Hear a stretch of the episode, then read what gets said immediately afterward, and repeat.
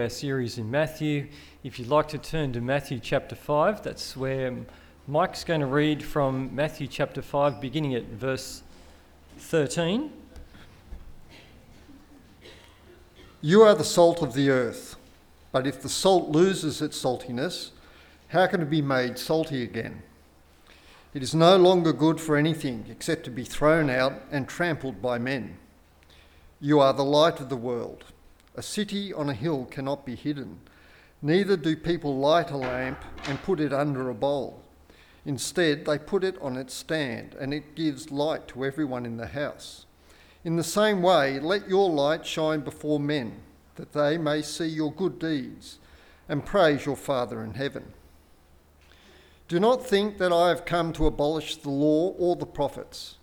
I have not come to abolish them, but to fulfill them. I tell you the truth, until heaven and earth disappear, not the smallest letter, not the least stroke of a pen, will by any means disappear from the law until everything is accomplished. Anyone who breaks one of the least of these commandments and teaches others to do the same will be called least in the kingdom of heaven. But whoever practices and teaches these commands will be called great in the kingdom of heaven. For I tell you, that unless your righteousness surpasses that of the Pharisees and the teachers of the law, you will certainly not enter the kingdom of heaven. You have heard that it was said to the people long ago, do not murder, and anyone who murders will be subject to judgment. But I tell you that anyone who is angry with his brother will be subject to judgment. Again, anyone who says to his brother, Raca, is answerable to the Sanhedrin. But anyone who says, you fool, will be in danger of the fire of hell. Therefore, if you are offering your gift at the altar, and there remember that your brother has something against you, leave your gift there in front of the altar. First go and be reconciled to your brother, then come and offer your gift. Settle matters quickly with your adversary who is taking you to court. Do it while you are still with him on the way, or he may hand you over to the judge, and the judge may hand you over to the officer, and you may be thrown into prison. I tell you the truth, you will not get out until you have paid the last penny. Okay, let's pray. Father, thank you so much for your amazing word, and we thank you that by your Spirit that you take your word and apply it to our minds and our hearts. Father, we pray that we would be people who are humble and contrite and tremble at your word. And now help us to focus, that we would change to be more like our Lord Jesus. And these things we ask in his name. Amen. There is a family I know who are mostly Christians, the adult children in the family are all Christians, who ran a small business which over the years through just a lot of sheer hard work and long hours had become quite a lucrative business. They employed a man who they knew and who they trusted, and they gave him a position which involved him having most of the face-to-face contact, the discussions and the liaison with the clients. And that meant that when he left the business and went and started his own business, he was in a good position to take all of the clients along with him. In other words, he stole their family business to the extent that they had to close down. They had no business left. The consequences for the family were huge, personally, in the sense that they didn't have a job now, and it meant for one individual retiring earlier. And financially, there was now no income from the business, and they had no business that they could sell to others. how would you feel? Who could blame them for feeling betrayed and hurt and angry? I don't think we'd understand if they wanted some kind of vindication, even revenge. Recently, one of the family members spoke to me about how, as a Christian, over the years since, that she has tried to process what was done to her and the family, to process her feelings, and how God had worked in her heart to the point where she now wanted to forgive the man for what he'd done. And so she prayed for an opportunity to meet up with him. She prayed that God would set up the circumstance whereby she would find herself in contact with him, and where she could raise the issue and offer him forgiveness. Now, that's radical, don't you think? I think it's radical. I must admit I teared up a bit when she was telling me this, because for a long time I'd known of the situation and the damage that his actions had caused for herself, for the immediate family, and for the wider family as well.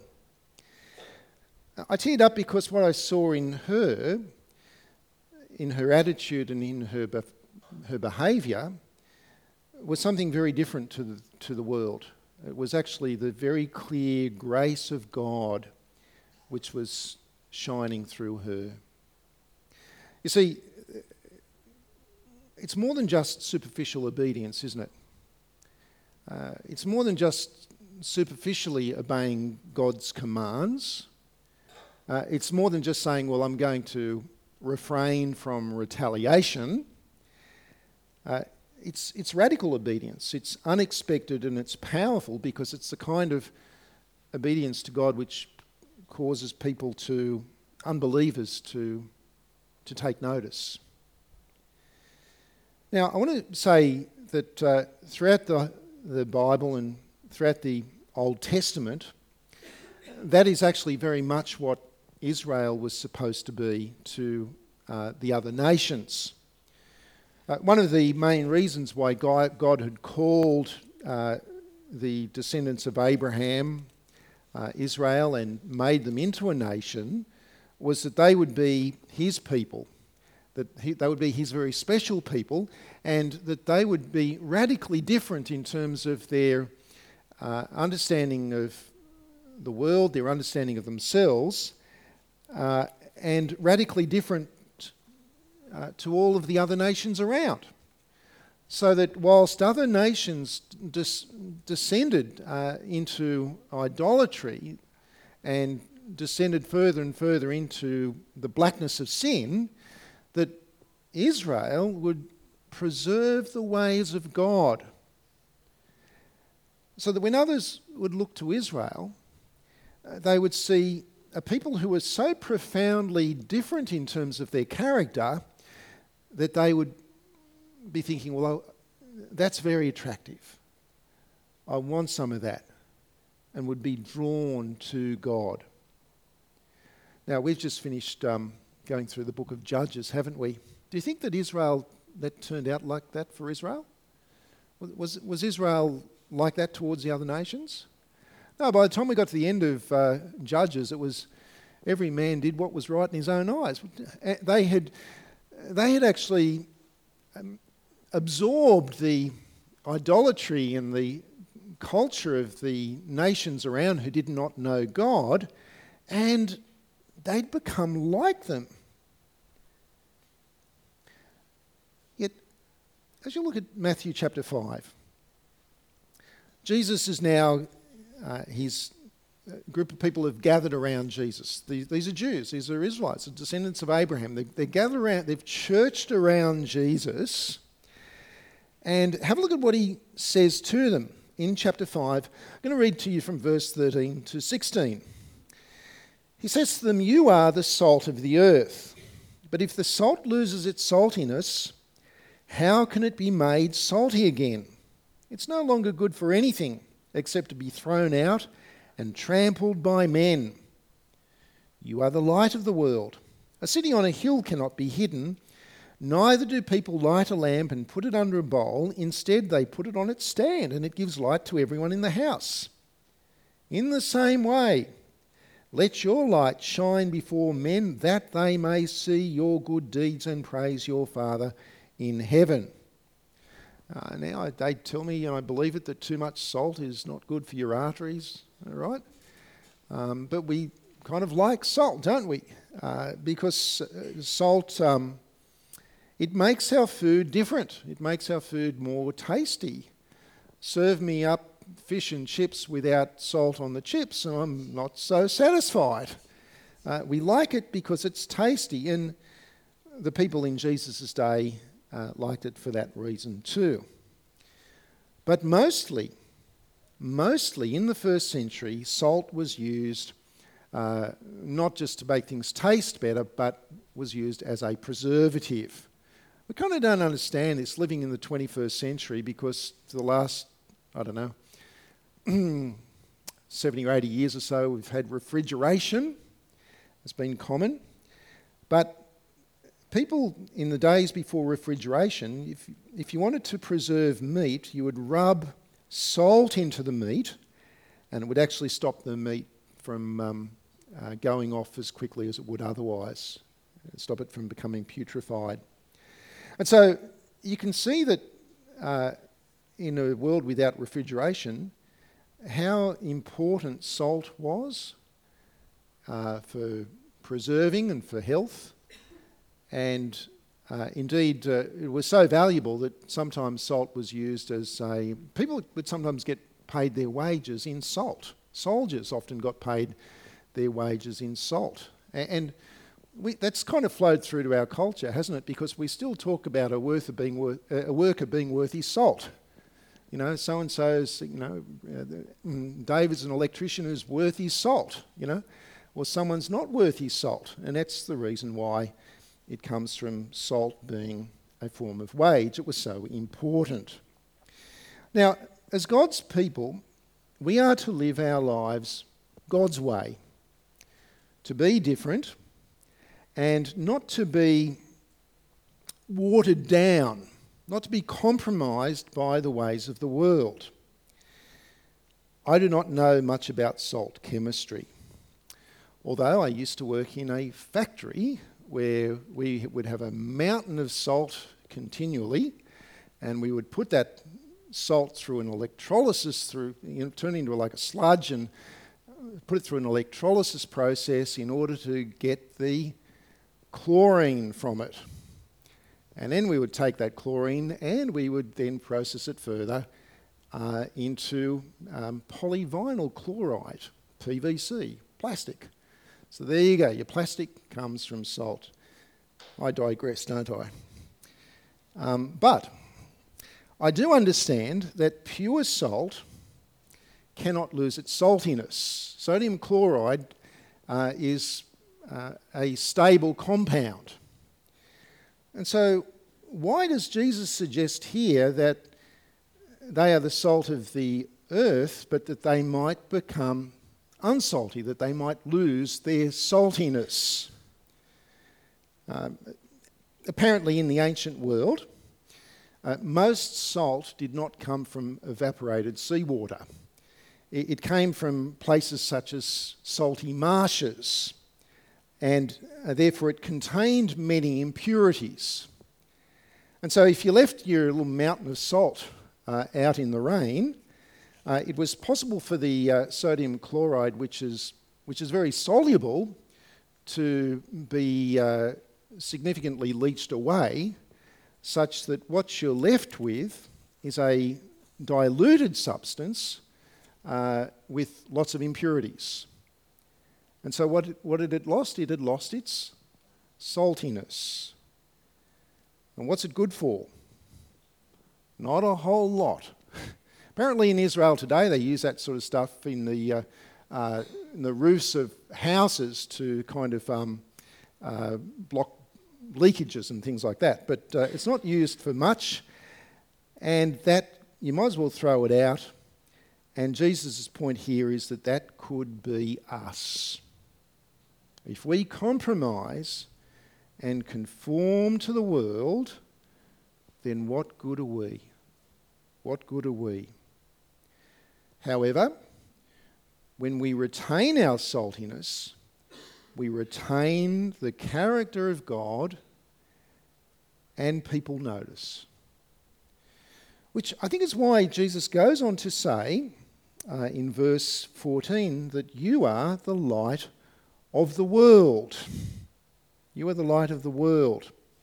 Now, ancient cities were hard to hide. We didn't typically build them in valleys. They tended to build the cities on the top of hills.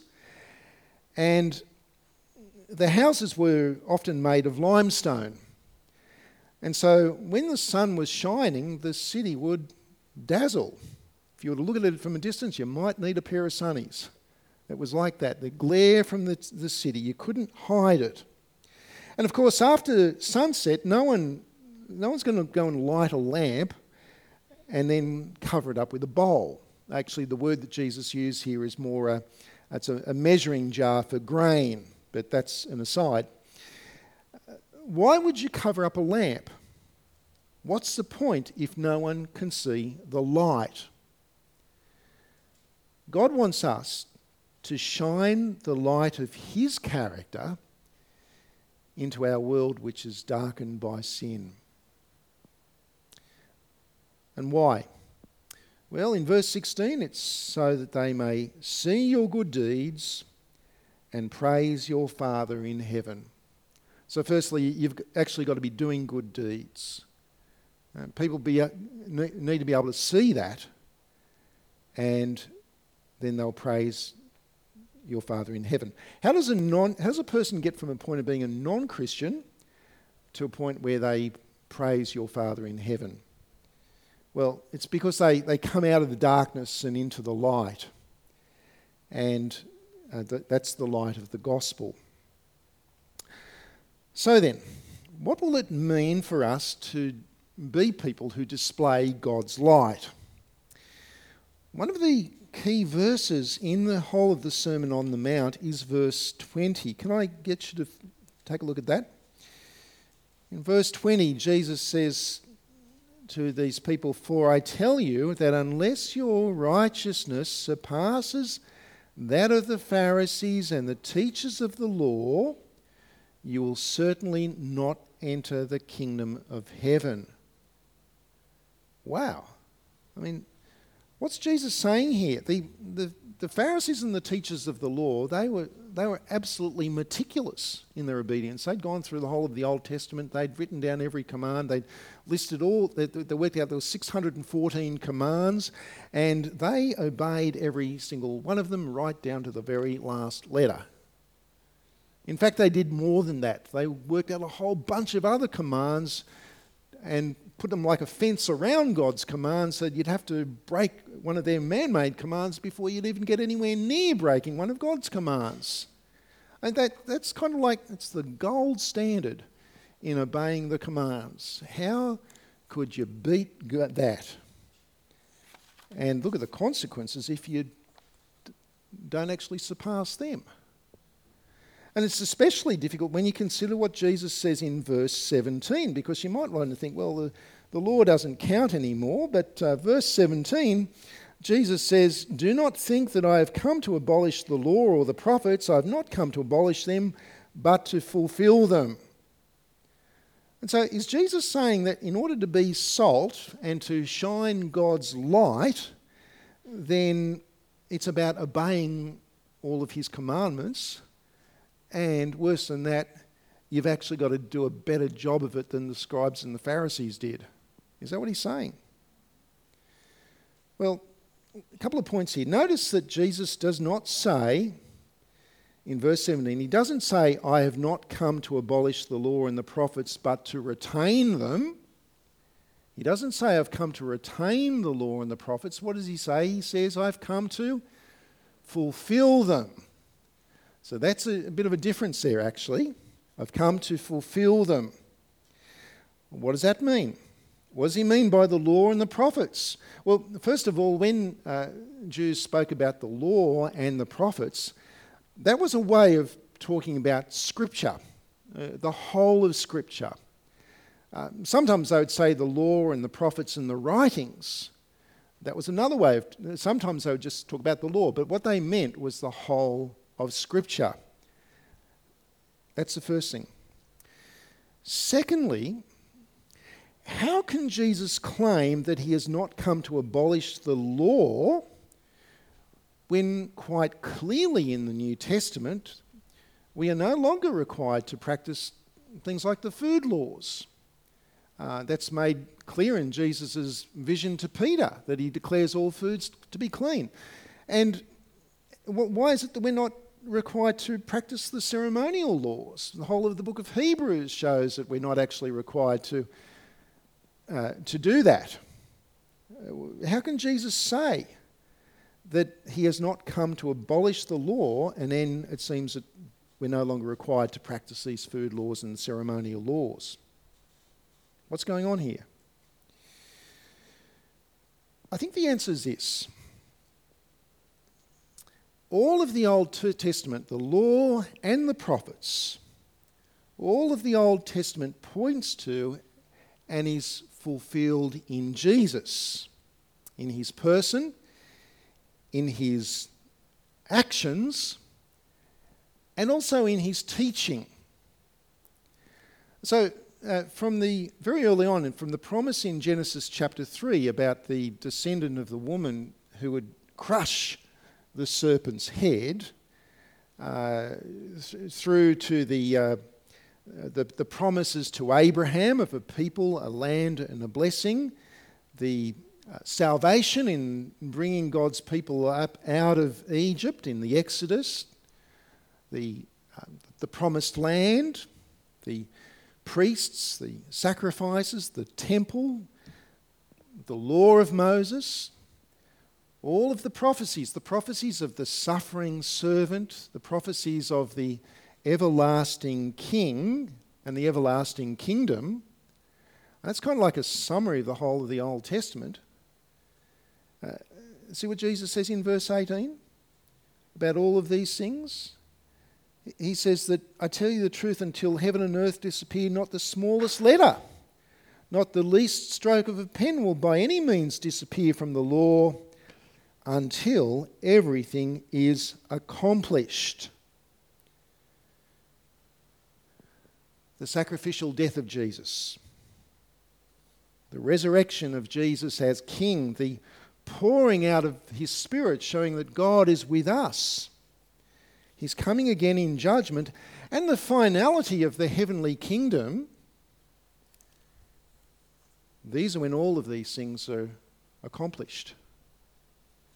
And in a sense, it's not until the great heavenly reality that we'll no longer need the law and the prophets, because we'll have the completeness, the fullness of everything to which they pointed. But how does Jesus fulfill the commands?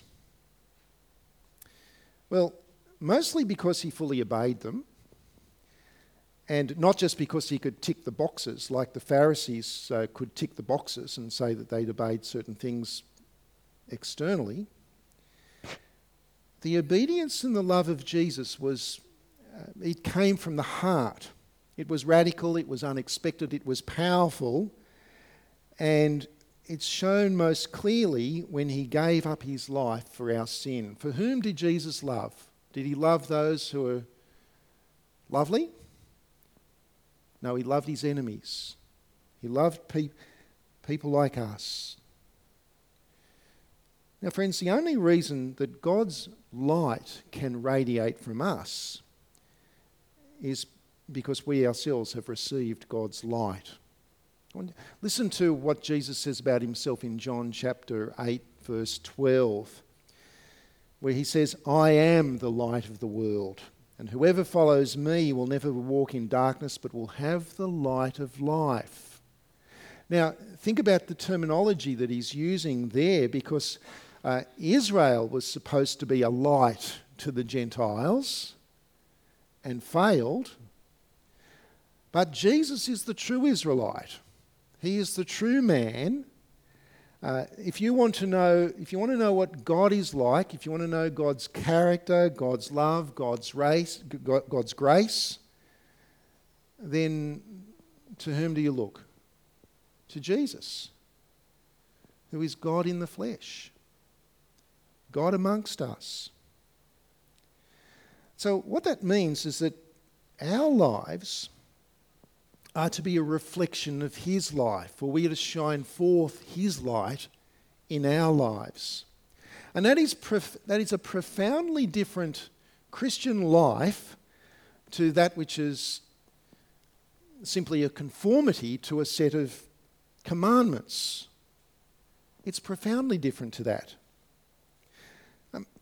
Imagine if I thought that I was really shining God's light into the darkness of this world because I was someone who refrained from committing murder and refrained from committing adultery, and I wasn't a robber. Imagine if I thought that about myself. I mean, it's good to refrain from those things, and it's, strangely, in some communities that actually might make you might be considered to be radical living. But most of the time, it's kind of standard practice, isn't it?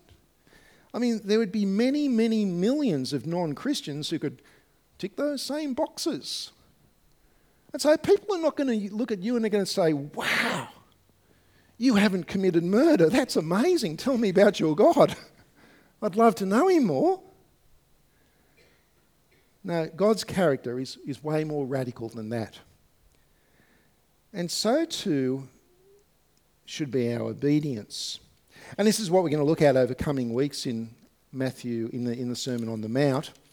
But to start off with, in verse 21, have a look at this. Jesus says, "You have heard that it was said to the people long ago, 'Do not murder, and anyone who murders will be subject to judgment.'" Fair enough.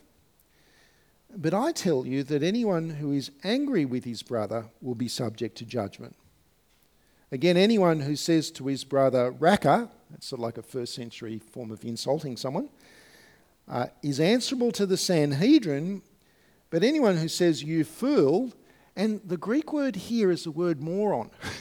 You like that? Moré, it's where we get moron from. "Anyone who says, 'You moron,' will be in danger of the fire of hell." Now, most people can say, "I've never murdered someone." Most people. You might be able to tick that box. But are you a person who gets angry? And how do you express your anger? I'm not talking about righteous anger, like Jesus turning over the money changers' tables. I'm talking about, are you a person who... You're just an angry person, or you get angry easily. Are you someone who disparages other people? Treat them with contempt, even Christian brothers and sisters. Then guess what? You've broken the commandment. You haven't killed someone. You've kept it on the surface, but in your heart, you've murdered someone in your heart. And Jesus says here that you're actually subject to judgment because of that. You know what? I'd have to put up my hand and say, "Your Honour, guilty as charged." On those counts, there's times when we all become angry in an unrighteous way and treat others with a degree of contempt. And so certainly what Jesus has done here is he's pierced through that crusty surface of self-righteousness, and he's exposed our heart, and he's exposed the fact that we actually do need a saviour. But more than that, this is really a challenge for us. If we want to be salty people, if we want to be a light, it's a challenge for us to repent, so that instead of anger, that Christ's love, Christ's grace would shine through us. That's the challenge. The Christian lady, she prayed for an opportunity to meet with that non-Christian man who had stolen the family business. She wanted to offer him forgiveness. That's radical. And then one evening it happened. She was at a social function, and in the distance she saw him. He was there too. You can imagine your heart sort of pumping at that point, can't you? You know, ka-pum, ka-pum, ka-pum, you know. This is the moment. And then he walked towards her and he greeted her. And they exchanged what you might call uncomfortable pleasantries. You know how you can imagine that, can't you? But then, instead of raising the issue and offering to forgive him, at the last moment, she had different thoughts. And remarkably, instead of offering to forgive him, she genuinely asked him to forgive her. For any time that she had spoken poorly to him, or done the wrong thing to him, or had been unhelpful towards him when he was working in the family business, she asked for his forgiveness. I don't think that's what he was expecting. He knew his guilt. Turned out that it had burdened him for years, and her words pierced his heart. For instead of hatred, what did she show him? Love, grace. Right there and then he broke down, and a whole bunch of people around, he just broke down and he wept, and he wept, and he wept. He has now trusted in Jesus. He has now turned his life over to God, so that now reconciled, they are no longer enemies. They are brother and sister in Christ. And it's an interesting ripple effect through the family as well. What did Jesus say? Let your light shine before men, that they may see your good deeds and praise your Father in heaven.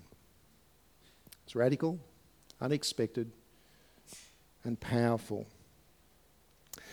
Well, then in verse 23, shining your light, friends, surprise, surprise, it's not about being religious, and it's not about doing all of the religious kind of stuff. Have a look at verse 23.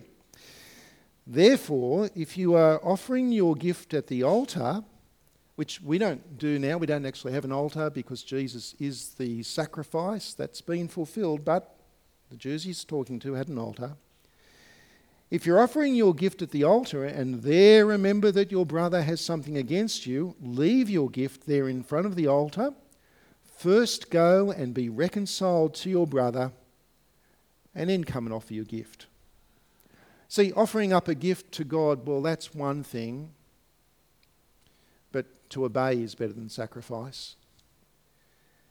How amazing is it when we take the initiative and we go to someone and we apologise to them if we have wronged them. If a brother has something against you, he says, leave the gift at the altar, go and sort it out, be reconciled to your brother. Now that's radical. Jesus in verses 25 to 26 even envisages a Christian who hasn't paid their debts. How about that? I've got some bills waiting on my desk at home to be paid. But he envisages this Christian who hasn't paid their debts. What does he say? Sort it out. And don't lose your salt by battling it out with the person in court. Don't do that. Now, how can we attract more people to our Lord Jesus Christ? How can we do it? How about better church marketing? You reckon that'll do the trick? Pump more money into advertising and rebranding the church, you know. Adopting a really cool name for the church. That could be fun, couldn't it? I'm not proposing anything at this stage. That could be fun. And I'm sure that kind of stuff, it's useful in terms of getting the word out. It's useful in terms of breaking down some cultural kind of things that might be barriers for people, etc., etc. However, research has found that in general, those things are more important for Christians who are changing churches. For non-Christians, the common factor in turning to God is relationships. Actually, getting to know someone whose life is so qualitatively different in terms of being loving, forgiving, gracious, being just like Jesus. Actually being a light into the darkness of their world, that's what makes a difference. So, what would it take to attract your friend or your family member or your workmate, your friend at school, what would it take to attract them to God? How about you? You might be the very thing that attracts them to God. As they kind of taste your salt, as they see your light, as they see the radical grace of Jesus at work in your life. Let's pray. Father, we thank you for Jesus. We thank you that he is the fulfillment of all of the law and the prophets. And we thank you for his amazing grace in that he died for those who were your enemies. That whilst we were yet sinners, that Christ died for us. We were amazed by that. And we're thankful. And Father, we just pray that we would be people who are not diluted by the water of this world, compromise and the idolatry of this world. Help us to be salty, help us to be different, and help us to actually actively exhibit your grace in our relationships, that others might see our good deeds and give praise to you. Amen.